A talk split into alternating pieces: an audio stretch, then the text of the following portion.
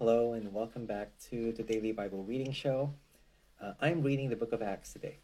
Uh, this is going to be my first impressions uh, looking at the book of Acts uh, in preparation for a talk I'm giving this coming weekend. So that's the reason I do these videos. It's kind of like to give you a behind the scenes look at the preparation, um, at the painful process that goes into preparing a talk. Uh, but it helps me as well uh, sometimes uh, there are things that you're more um, careful about when you're aware that someone else is looking on. So that's the reason I do these live streams. That's the reason why I, I make these videos. It's just uh, partly for myself to be as accountable as possible. And it gives me a sense of what it's like to actually give the talk rather than to do this on my own. So again, if you're just joining me, this is the Daily Bible Reading Show, and I'm looking at the book of Acts. Uh, one thing to say is I'm not sure if I'll do the, do the entire book of Acts. Um, I am preparing to give an overview of the entire book this coming Saturday, don't get me wrong. But uh, what I want to do is to try to walk through as much of it as possible and to make observations about it.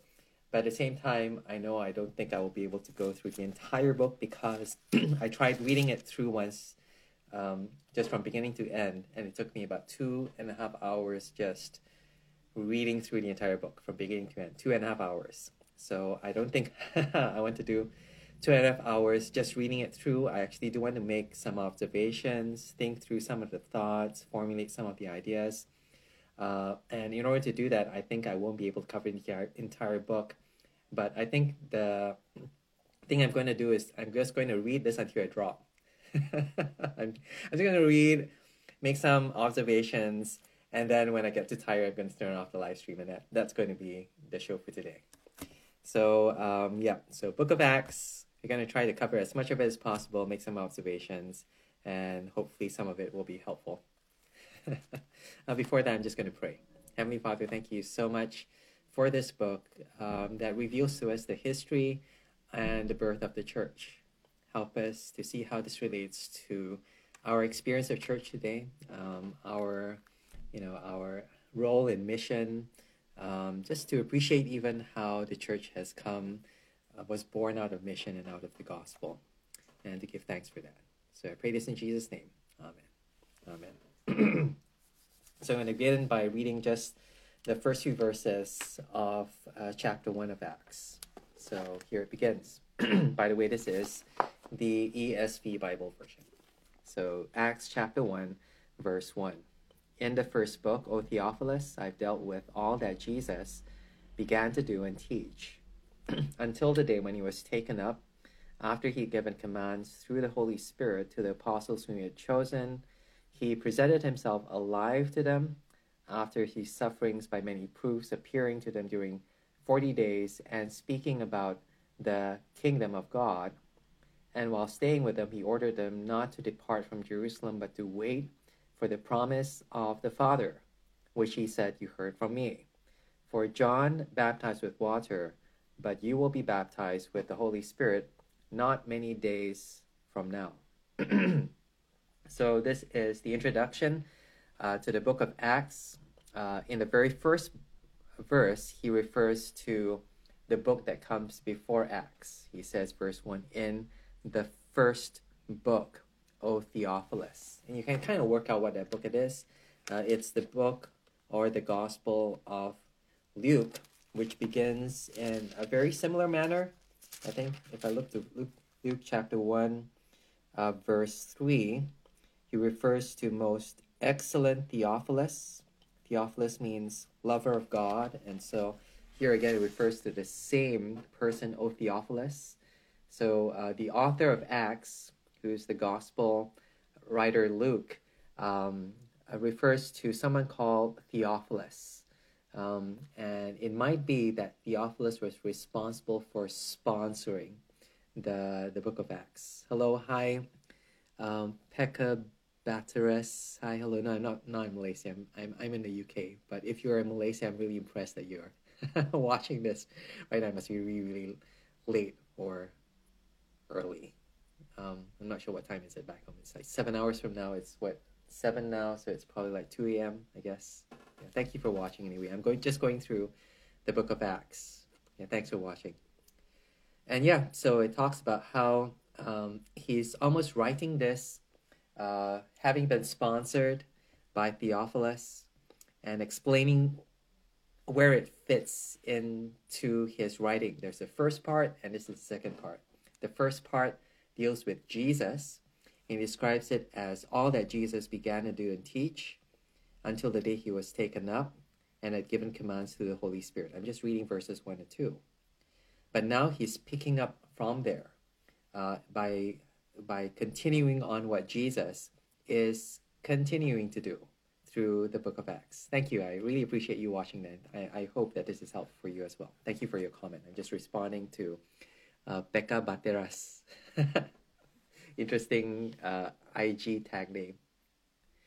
And he talks about how Jesus, here in verse 3, presented himself alive after his suffering by many proofs and appearing to his apostles over 40 days and speaking about the kingdom of God.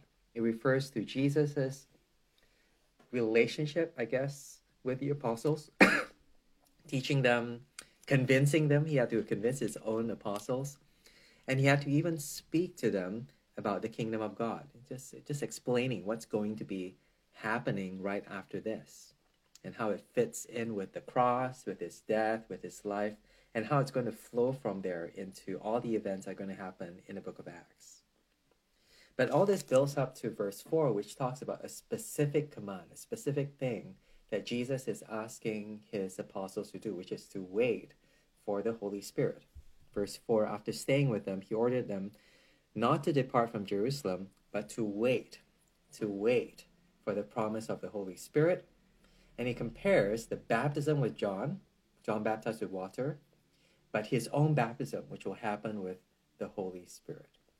So in the book of Acts, this Holy Spirit, this baptism of the Holy Spirit, this being filled with the Holy Spirit, is something that Jesus says is almost essential. You know, you need to have this. You cannot take it as an optional thing. You need to wait for it. You need to receive it. You need to be filled with it in order for God to use you to do the things that He wants you to do um, in um, building His church and in growing the kingdom and preaching the gospel. Okay, all right. So with that being said, it begins with Jesus. Know, it begins with the gospel. You know, Jesus dying on the cross. It continues on with Jesus building his church by doing it through the the apostles filled with the Holy Spirit. right. Okay. Let's pick up from verse six. So when they had come together, they asked him, Lord, will you at this time restore the kingdom to Israel? Um, I remember hearing a sermon on this. Uh, actually, it was a really good sermon. It was at Christ Church just a month ago, I think. And um, what they're doing in Christ Church, it's just a church here in Cambridge, is they're also going through the book of Acts. And I was very impressed because this was their very first sermon on the book of Acts. And what the pastor said is, we're going to hear more from the Bible than from me. very bold statement from a pastor who's preaching a sermon. What he said was, You're going to hear more of the Bible reading. We want to have a lot of the Bible read, every word heard during the service. And then I'll just say a little bit, just a little bit about this verse, about these verses, sorry. And I think that takes a lot of guts because you know you're the pastor, you're being almost supported, being paid to preach, but your Bible reader is going to be heard more than you who are preaching. And I think I really appreciate that because it puts an emphasis on God's word, us hearing God's word, and us taking God's word as well, God's word, you know, taking the Bible as God's word. And he did make a comment then. The, the one thing that he did make a point to point out, did that make sense? Well, the one thing that he did point out um, uh, in this reading was he said, verse 6, this question has almost as many theological uh, errors. I'm not sure if you said that. No, there were as many problems with this question as there were words in this question. so it says. So the question is, Lord, will you at this time restore the kingdom of Israel? So the emphasis being could be You know, is it going to happen now? Are you going to restore the kingdom? And this kingdom is going to come as come to us in Israel. So I'm just going to look at the, the comment that just came in.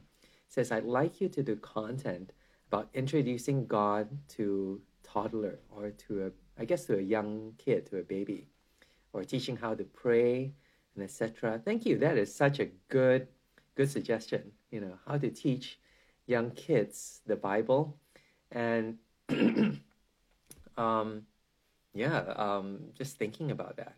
That's such a good question. How would you teach the Bible or introduce God to a toddler, someone who's you know, maybe even just learning learning how to speak? You know, would they even be able to get it? But I think um, it it's just so worth exposing the Bible to young children because, well, there are parts of the Bible that speak directly to young children. That means God wants them to hear His word. But also, more so for us as adults, especially if you're a parent, if you're a Sunday school teacher, God wants us to speak the Bible, to speak His word to our children.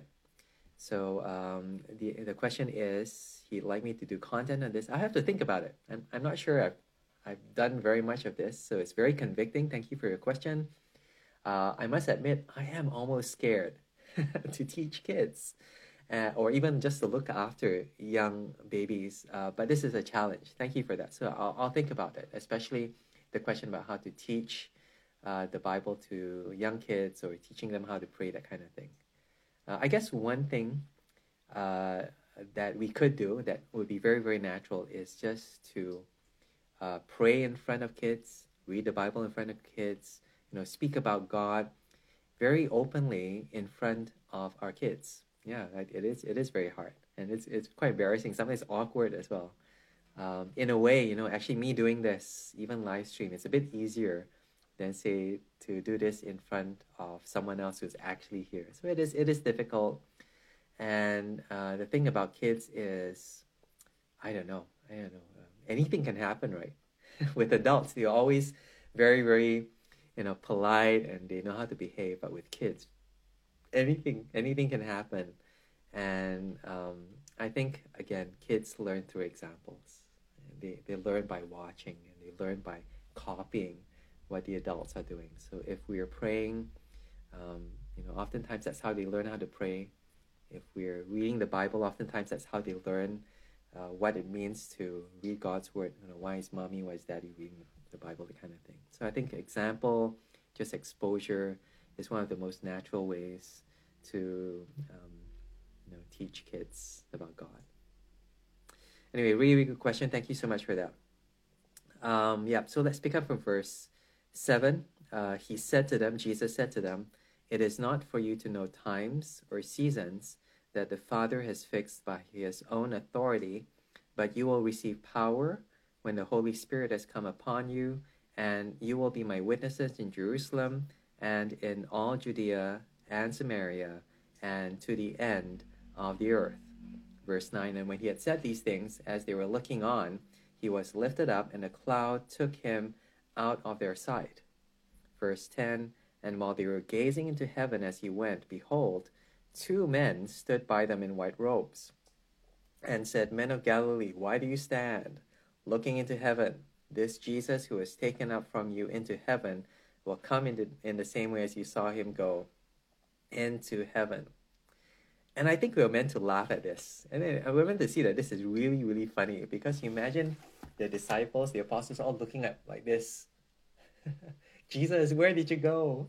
they saw him go up into the sky, ascend into the heavens, and the clouds hide him. So, Jesus, are you coming back? You know, um, is this something that's supposed to happen? And as they're looking up, they hear the voice of these two angels going, What are you doing? why are you looking up? As if to say, You're so silly. You know, why this is a waste of time. And what they say is, verse 11, Men of Galilee, why do you stand looking into heaven? This Jesus, who was taken up from you into heaven, will come in the same way as you saw him go into heaven. So it's talking about how Jesus will return in the same way. So, yes, you should look up. He's coming in the same way. He went up to heaven, he's coming back from heaven. But it's kind of implying it's not now.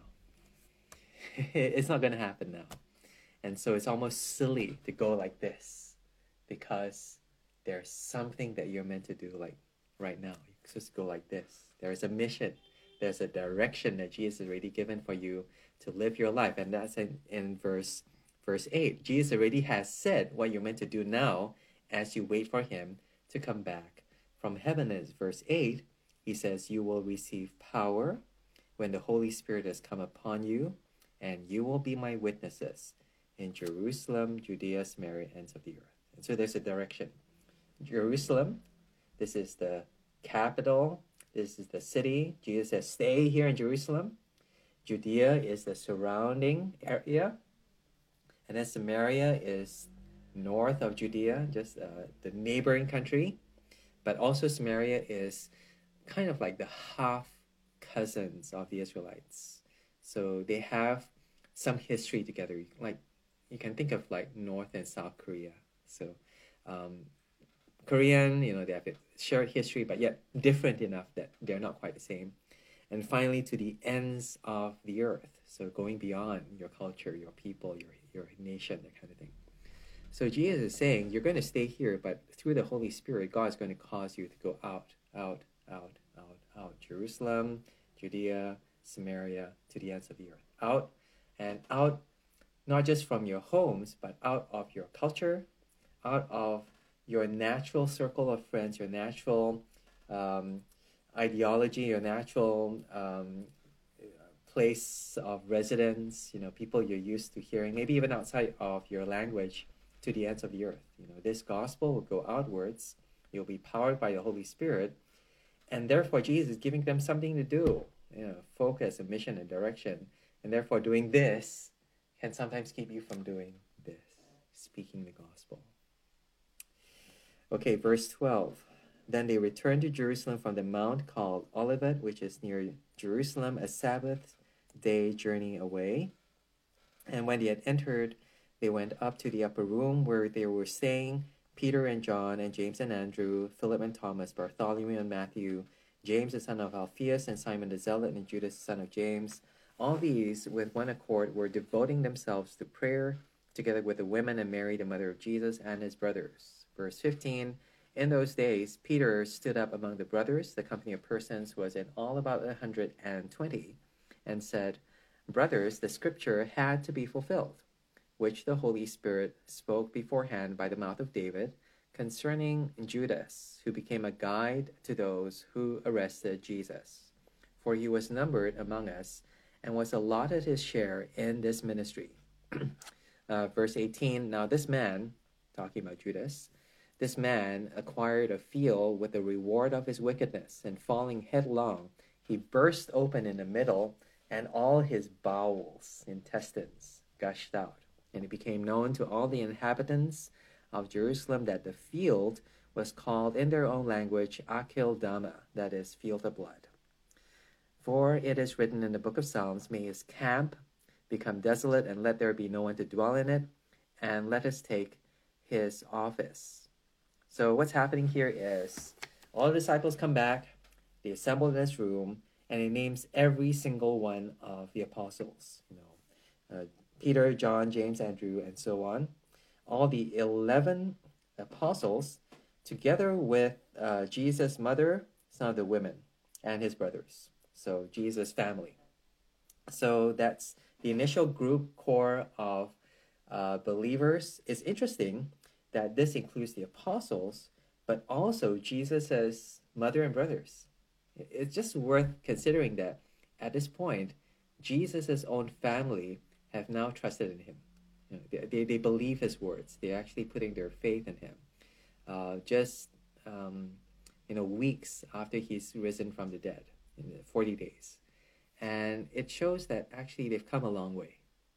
They've come a long way, you know, including the apostles. You know, all these were people who um, abandoned Jesus on the cross, and even before that, his brothers uh, and even his own mom, you know, didn't quite uh, take Jesus at his word. They didn't quite believe him, in other words. But they've come come a long way. Now they actually believe him. They're gathering together I think in anticipation of the promise that Jesus says the Holy Spirit is going to come upon you. So that's the core group of believers. But in verse 15, it expands to 120. So he actually gives us the number in verse 15. The company of persons was 120. And in front of these 120 believers, uh, Peter stands up and makes a speech. You know, it says we need to do something about replacing Judas. And uh, already it shows that Peter is taking charge. Peter has a position of leadership amongst the initial core group of believers. And Peter says that um, it's right for them to replace Judas uh, because, and then he gives us some detail about how Judas betrayed Jesus and then he fell headlong and his bowels all came out. And the field that he bought was the field that they buried him in, and they called it Akeldama, which is a field of blood. Very, very gross. At the end of Judas, almost picturing how he was maybe judged for his betrayal. And so, verse 20 his camp become desolate, let no one dwell in it, let another take his office. So, talking about how he has been um, uh, emptied of his position. So, yes, he's been killed, but the position that was given to him by Jesus has been empty because he's been killed. And therefore, someone else needs to fill that space. So that's the reason for the judgment, the reason for his death is to remove him from this position of privilege that Jesus gave him to be a witness for him amongst the 12. And so Jesus, uh, Peter, sorry, Peter continues on with a criteria, verse 21. So one of the men who have accompanied us, this is Peter's saying, during all the time that the Lord Jesus went in and out among us, beginning from the baptism of John until the day when he was taken up from us, one of these men must become with us a witness to his resurrection. So there's a criteria. This man has to have lived among us while Jesus was alive, you know, been with Jesus, hung around us, you know, the time that Jesus went in and out among us. And it's from the beginning of John's ministry until the resurrection. Verse 22 and he must become a witness of the resurrection. So, kind of like to complete the number again. You know, there are 12 apostles, one betrayer, the betrayer is removed, and this number 12, this full number of witness representing, I guess, the full community of God's new people in Christ needs to be filled. And what defines them is their witness of the resurrection. Verse 23 And they put forward two Joseph called Barsabbas, who's also called Justus, and Matthias. And they prayed and said, You, Lord, know the hearts of all. Show which one of these two, Joseph and Matthias, which of these two you have chosen to take the place in this ministry and apostleship from Judas, who turned aside to go to his own place.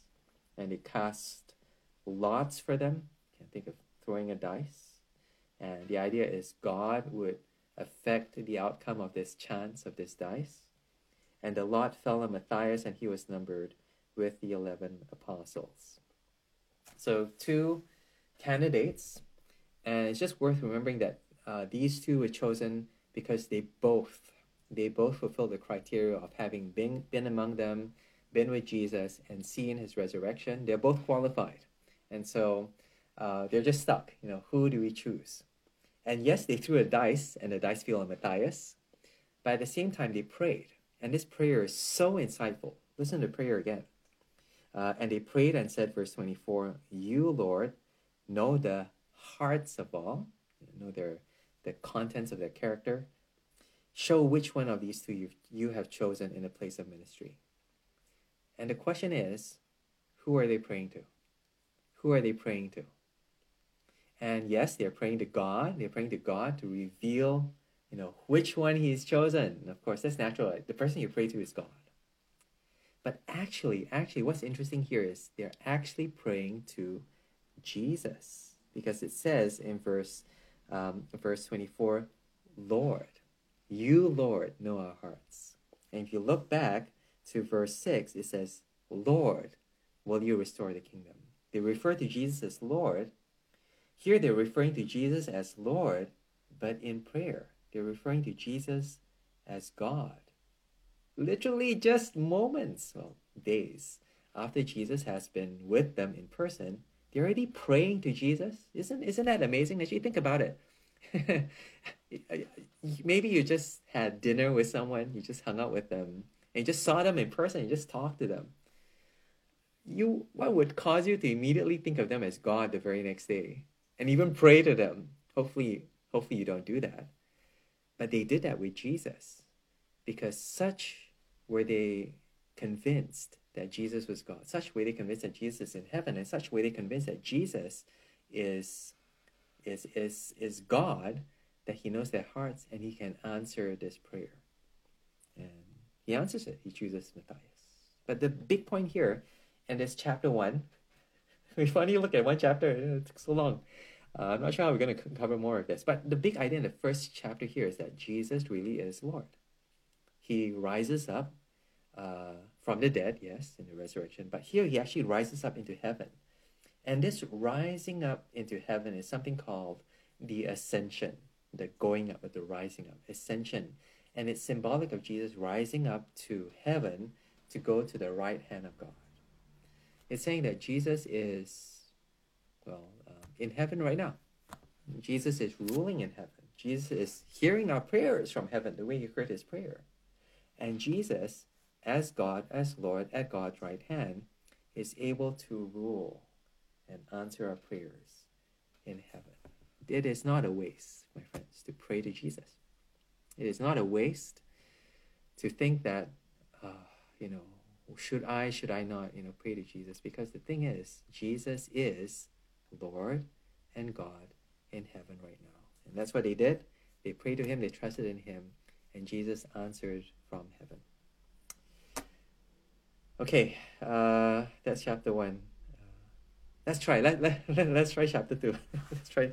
Uh, I don't know how long I can go because because this is quite tiring actually. But let's let's just try for chapter two because I have a total of uh, 28 chapters. And if I don't cover some ground, I'm never going to finish this. So let's try chapter 2. This is Acts chapter 2. When the day of Pentecost arrived, they were all together in one place, and suddenly there came from heaven a sound like a mighty rushing wind, and it filled the entire house where they were sitting, and divided tongues as of fire appeared to them and rested on each one of them. Mm. Fire coming down and resting on them. And they were all filled with the Holy Spirit and began to speak in other tongues as the Spirit gave them utterance. So this is exactly what Jesus was promising. Stay in Jerusalem until the Holy Spirit comes upon you. He calls it in one in one part, you know, the gift of the Father, the Holy Spirit. But he also calls it the baptism that he gives. That means you're being filled with the Holy Spirit. And what it looks like here is are these tongues of fire that come down and then it starts dividing up. And on each one of them, you can imagine the, this fire coming down and resting on the top of each one of the believers. And as they were filled with this, they began to speak when in other tongues. It says there, as the Spirit gave them utterance. So what the Spirit does is allows them to speak, but to speak in other tongues or other languages. So um, this happens on the day of Pentecost. I, I'm just going to quickly Google when Pentecost is because I suspect actually Pentecost is very close to where we are now in the calendar. So Pentecost is uh, this coming Sunday. Yeah, yeah, 5th of June. So Pentecost. Uh, Pentecost, if I look at Wikipedia, is the 50th day from Easter Sunday. So yeah, so coincidentally, you know, this coming Sunday is Pentecost Sunday. I need to make a point of saying that because I'm teaching this on Saturday it'll be so cool. So, you know, what you're reading now is something that happens tomorrow. You know, 50 days, you count 1, 2, 3, 4, 5 until 50 from the day of Jesus' um, death on the cross uh, from Easter, and it's Pentecost. And it's traditionally, I think, a time of harvest. Is that right? Um, I think uh, so. I'm looking this. I'm just looking at Wikipedia. It says Pentecost comes from the Greek Pentecoste, meaning 50th, so 50 days. It refers to the Jewish festival of Shavuot, celebrated on the 50 day, 50th day after Passover. So it's a festival. Um, yeah, um, yeah, yeah. It's, it's it's a celebration. It's also called the feast feast of weeks, and later on it talks about how the feast of weeks or Pentecost or Shavuot is a harvest festival. So it's a time when you imagine bringing in the first fruits of harvest that you've been planting all this while, and you start bringing it, bringing it, bringing, bringing it.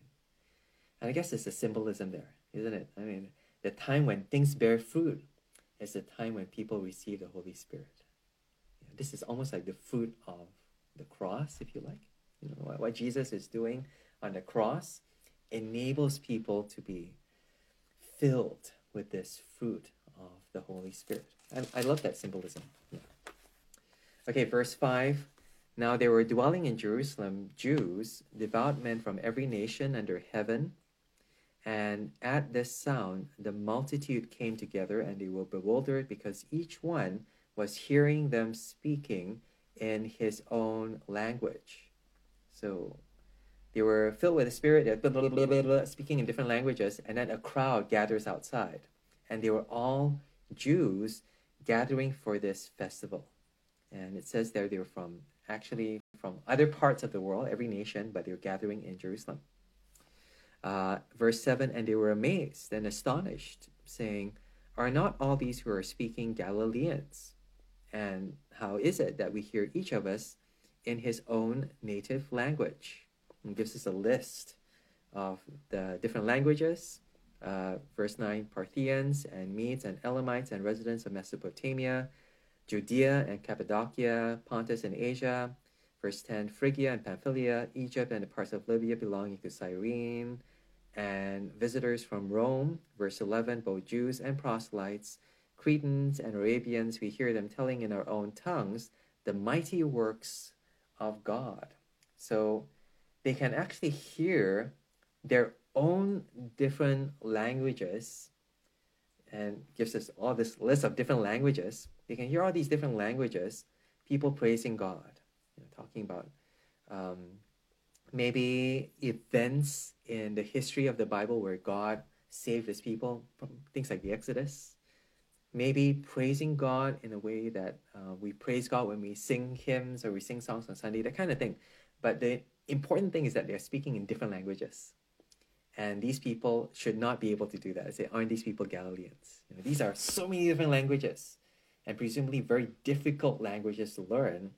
And yet here they are, all of them speaking them to one another and being heard by all these other people.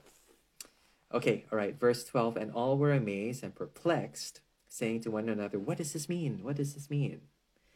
But others mocking said they're filled with new wine, meaning they're drunk, uh, they're speaking nonsense, uh, you know, just ignore them, you know. This is this is silliness, you know, this does not make sense. So they're trying to find some way to explain something that is shocking, that's amazing, that that's that's amazed them. Uh, and some are coming up with um, way to dismiss it, saying these guys are drunk.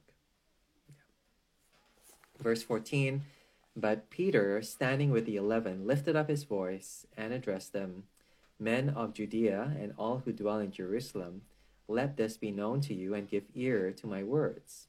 For these people are not drunk, as you suppose.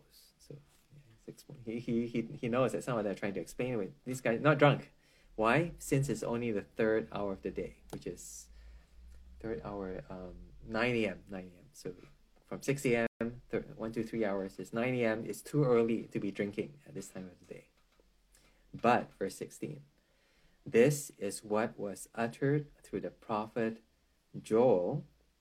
And in the last days it shall be, God declares that I will pour out my spirit on all flesh.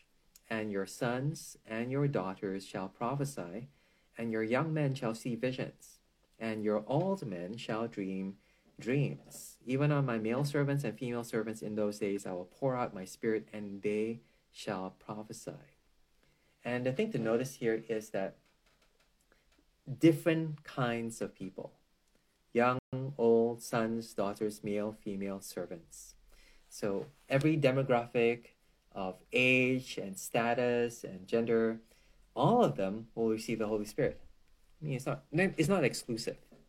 It, there's going to come a time where God will fill everyone with His knowledge, fill everyone with His Spirit, and when that happens, um, the prophet Joel says, because that's whom Peter is. You can actually read the book of Joel. Uh, this is apparently in Joel chapter two, but this is a sign that the last days have happened. So in the last days, what's God, going to do? God's going to cause everyone of his people to be filled with his spirit. And this is significant of the last days of God's judgment.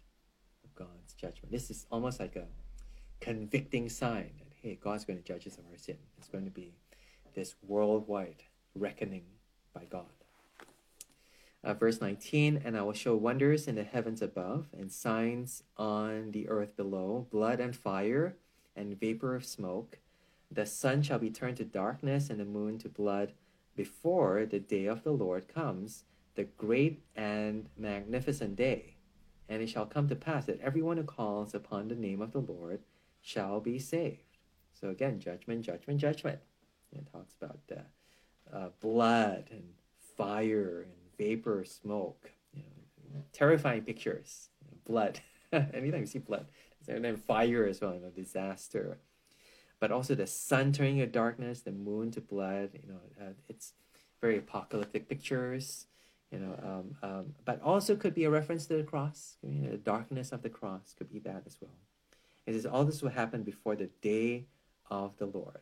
Again, referring to the last days, referring to the day of God's judgment, the day of the Lord.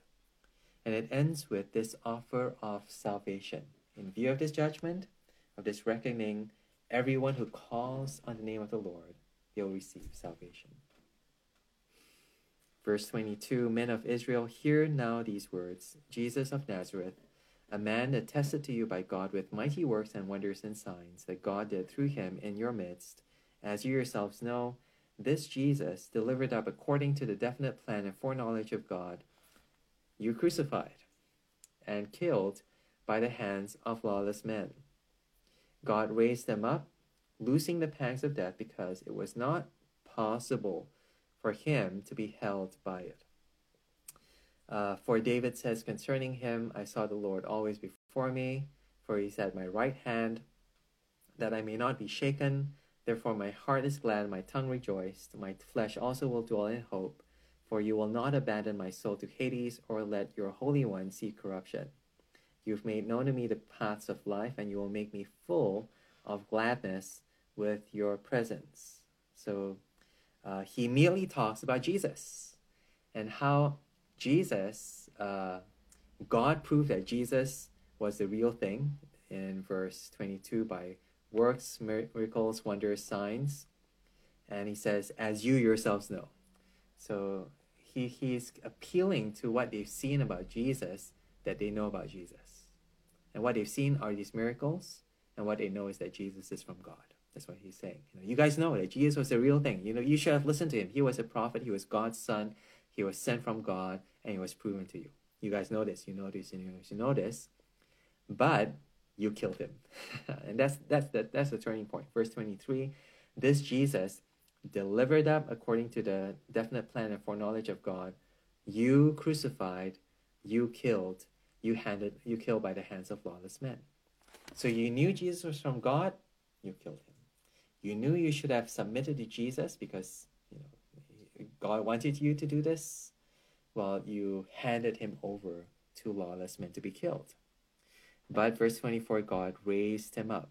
And God, um, because he says it's not possible for him to be held by death.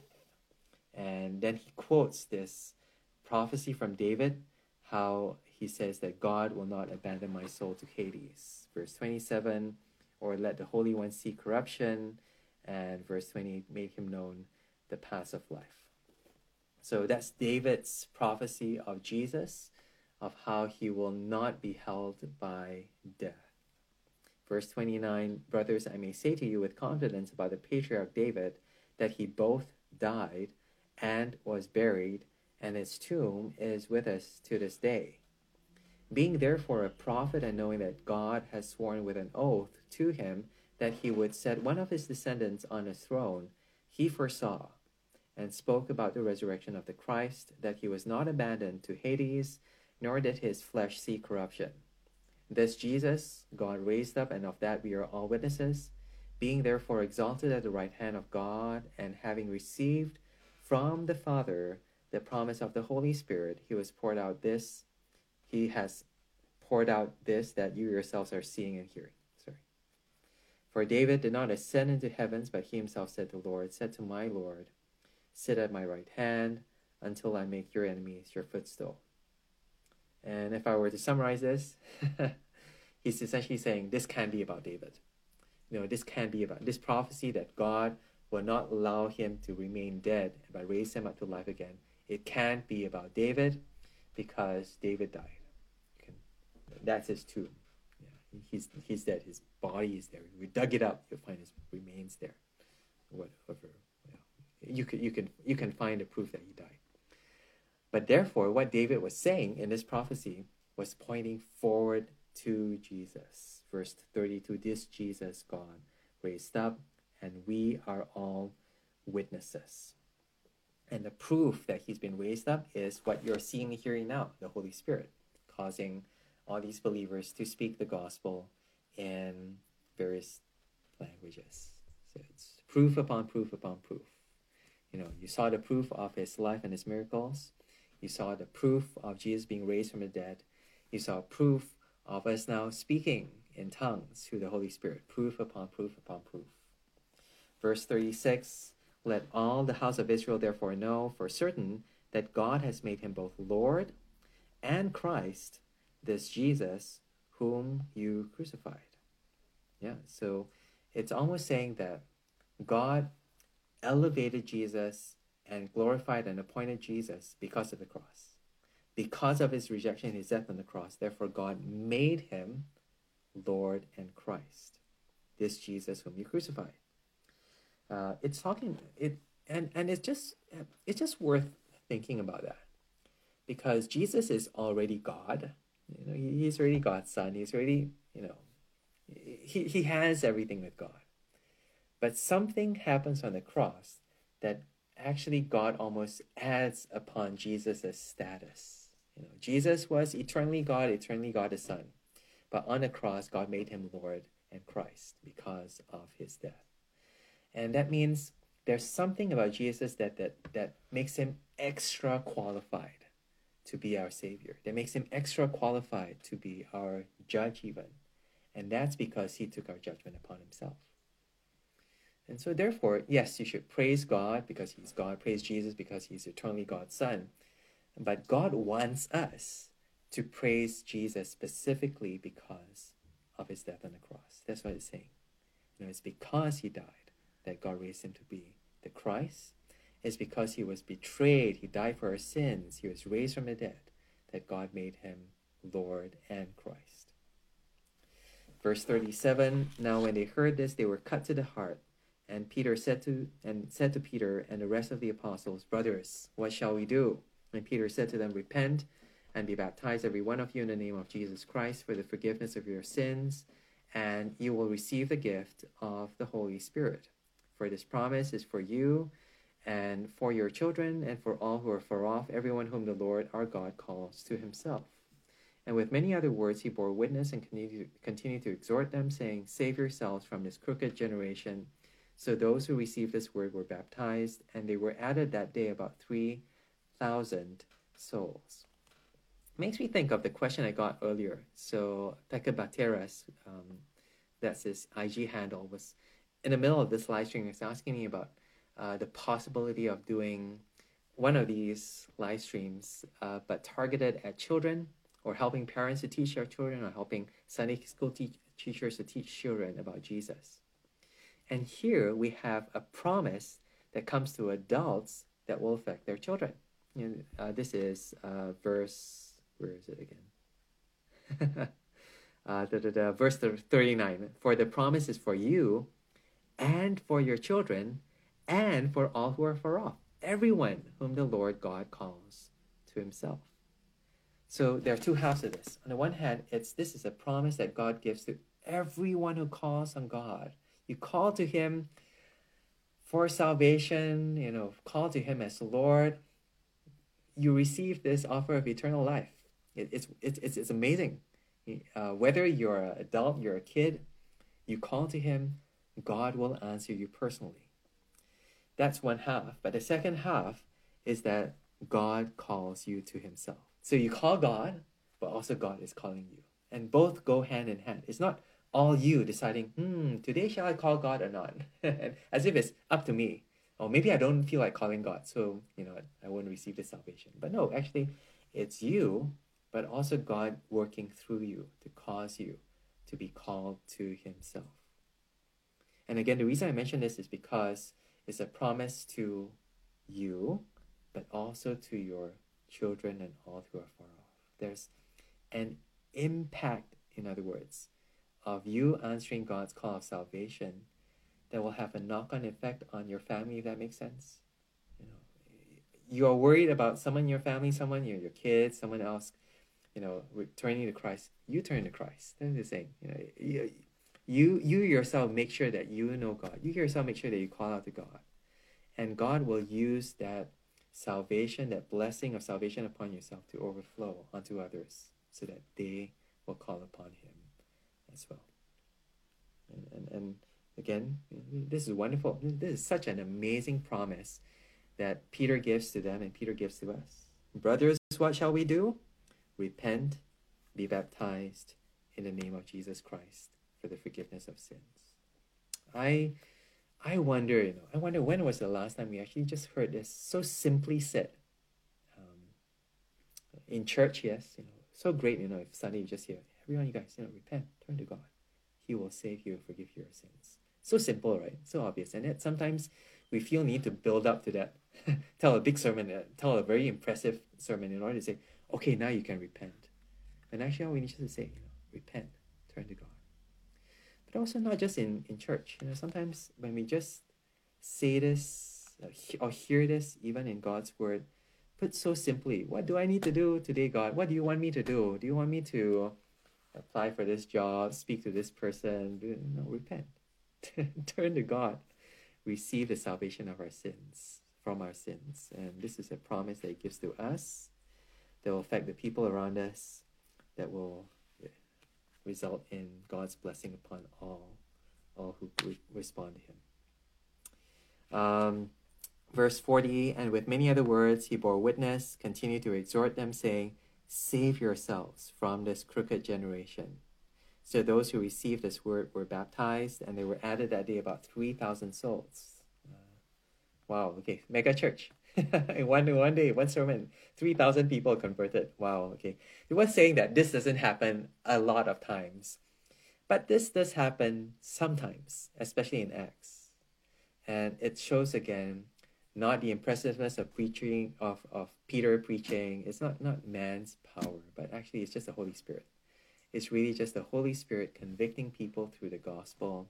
It's the Holy Spirit bringing to mind, you know, that need for repentance and God bringing people into his kingdom 3,000 people. How wonderful it would be for this to happen again. Mm, it's the same God, same gospel, same spirit. God can do this. He doesn't need to, he doesn't always do this, but God can do this.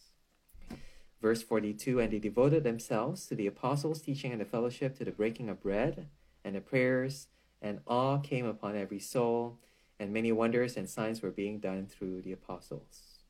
So, what do they do? When you have 3,000 people suddenly becoming Christians? what do you do? You know, do you start a program? Do you, do you, I don't, I don't know, do you mobilize them? Do you start a teaching program? Okay, everyone should join uh, Philip Project or do whatever. No, no, no, what you do? They devoted themselves to apostles' teaching, to fellowship, to breaking of bread, and prayers. They became the church. And this is what defined them as the church God's word, the apostles' teaching, God's people, fellowship, and well, I, I don't know. Um, how do you, how do you put this? Loving one another, you know, breaking of bread and prayers. You know, this is something. Yes, they do towards God, but also that they do together. The breaking of bread is it's it's talking about sharing bread. You know, doing life together. In other words, you know, that's you have your meals you know, have it together. You pray your prayers, pray it together. It's it's talking about this coming together of this community of God as a response uh, of their salvation from God. I didn't put that very clearly, but but okay, how do, how do I how do I put this clearly? Um, the gospel gives birth to the church. That's what I'm trying to say. You don't have to gather a lot of people around and then say, okay, now we preach the gospel. Now now now we can get a lot of people to come to our church. No, no, no. You preach the gospel, God will bring the church together it's just worth thinking about that order. You preach the gospel, God will bring people into his kingdom, and the church is the result of the gospel. You want to plant a church, you want to grow your church, you want to start a Bible study, you want to start a fellowship, what do you do? Gather people, have programs, you know, organize this, make sure everyone's timing, make sure there's food. No, no, no, no. You preach the gospel. People are saved. They come together. And then they'll have food. no, they come together as the church, and then they'll do these things. This this is almost the activity of church. They'll continue reading the Bible, they'll continue praying, they continue loving one another. But it starts with Jesus, it starts with the gospel, it ends with the church. Verse 43 And awe came upon every soul, and, and many wonders and signs were being done through the apostles, and all who believed were together and had all things in common, and they were selling their possessions and belongings and distributing the proceeds to all as any had need, and day by day attending the temple together and breaking bread in their homes. They received their food with glad and generous hearts, praising God and having favor with all the people, and the Lord added to their number day by day those who were being saved. Um, I, I'm just going to end here. There's so much here that describes um, the life the ongoing activity and life of the church, uh, not least, um, you know, you notice the words together, together, together a lot. You know, they had all things in common or together. They, uh, they were selling their possessions and they were sharing with those in need. They were together in, you know, plenty and in want. Uh, they, attended, they attended the temple together. They ate bread together. They, they received it with thankful hearts and they praised God together. There's a kind of togetherness uh, that makes sense, that makes sense as a Christian. That you know you're you're now reconciled to God. God reconciles you together as the church, and as a result, God adds to the number. So yes, actually, um, you know, I said earlier on, you preach the gospel, God will plant a church. You don't need to do, do all these plans. But actually, as you grow as the church, God will grow your church in the gospel. God added to their number day by day those who are being saved. And there's, it's just saying, I think there's something attractive. Something very attractive of Christians living out their lives uh, together. Just, just, just loving one another and being very visible in what it means for them to be Christians together. I think, I think that's what it's saying. Um, so just to recap, you know, you want to grow your church, you want to grow your Bible study, you want to grow whatever it is, you know, naturally what we would think is have a program, have an activity. Acts is Acts put it so simply. Preach the gospel and people will be saved, and as a result their salvation, they'll be the church. That's your church planting strategy. You want to go somewhere, the first thing you need to think about is not the building, it's not even getting people around or putting some Facebook ad is making sure that people hear the gospel. And God will do the work of most importantly, them responding to the gospel, responding to God. And the result of that is a byproduct of that salvation that the church gathers together. Now, again, you know, the life of the church is described so much in verses 42 to 47. You know, eat together, go to temple together, you know, share everything together, praise God together. There's a togetherness of that. But again, this is a result of the gospel. It's not. Um, it's, not, but, but it, I guess I guess it, it is an overflow of the gospel as well. But it is it is just what God does naturally as a result of people responding to salvation. And it's attractive because God adding to that number day by day those who are being saved. God uses this this this crowd, I guess, this church to attract more people to Him uh, but it's attracting people to not just this group, but it says that those who are being saved. You know, you want to want to almost be conscious that people who are coming to our church are actually coming into God, coming to His salvation, knowing Him. And it's it's sometimes easier to see that when the numbers are small, when it's big, because when it's small, right, every single person counts, right? You know, when you when you started out in that Bible study, and you only had like three or four people, one person comes in and go, whoa, you know, one other person, and then you do everything you can to make sure that everyone is genuine in their love. You know, everyone gets a chance to contribute in the Bible study. Everyone understands the gospel, that kind of thing. But when you're big, you know, when you're big, and then you know, another guy comes in and says, "Oh wow, you come and join us. Come and go makan, go eat food." Sorry, and and you know, it just becomes an activity. But God adds to them not just a number. God adds to them people who are being saved, souls who are being redeemed. You know, people who are being brought from death to life. And that kind of growth should always be symbolic of that growth in the kingdom. Okay, okay, I think I'm quite um, uh, that, that that's all I have. Yeah, I'm quite tired out already. And so I'll end here. Heavenly Father, thank you so much for this picture of your kingdom uh, in the book of Acts. It comes through the work of Jesus Christ on the cross. It uh, comes through the work of the Holy Spirit, enabling us to speak your gospel. And it results in the growth of the church, people coming together reflecting that salvation, that kingdom that you've redeemed in Christ.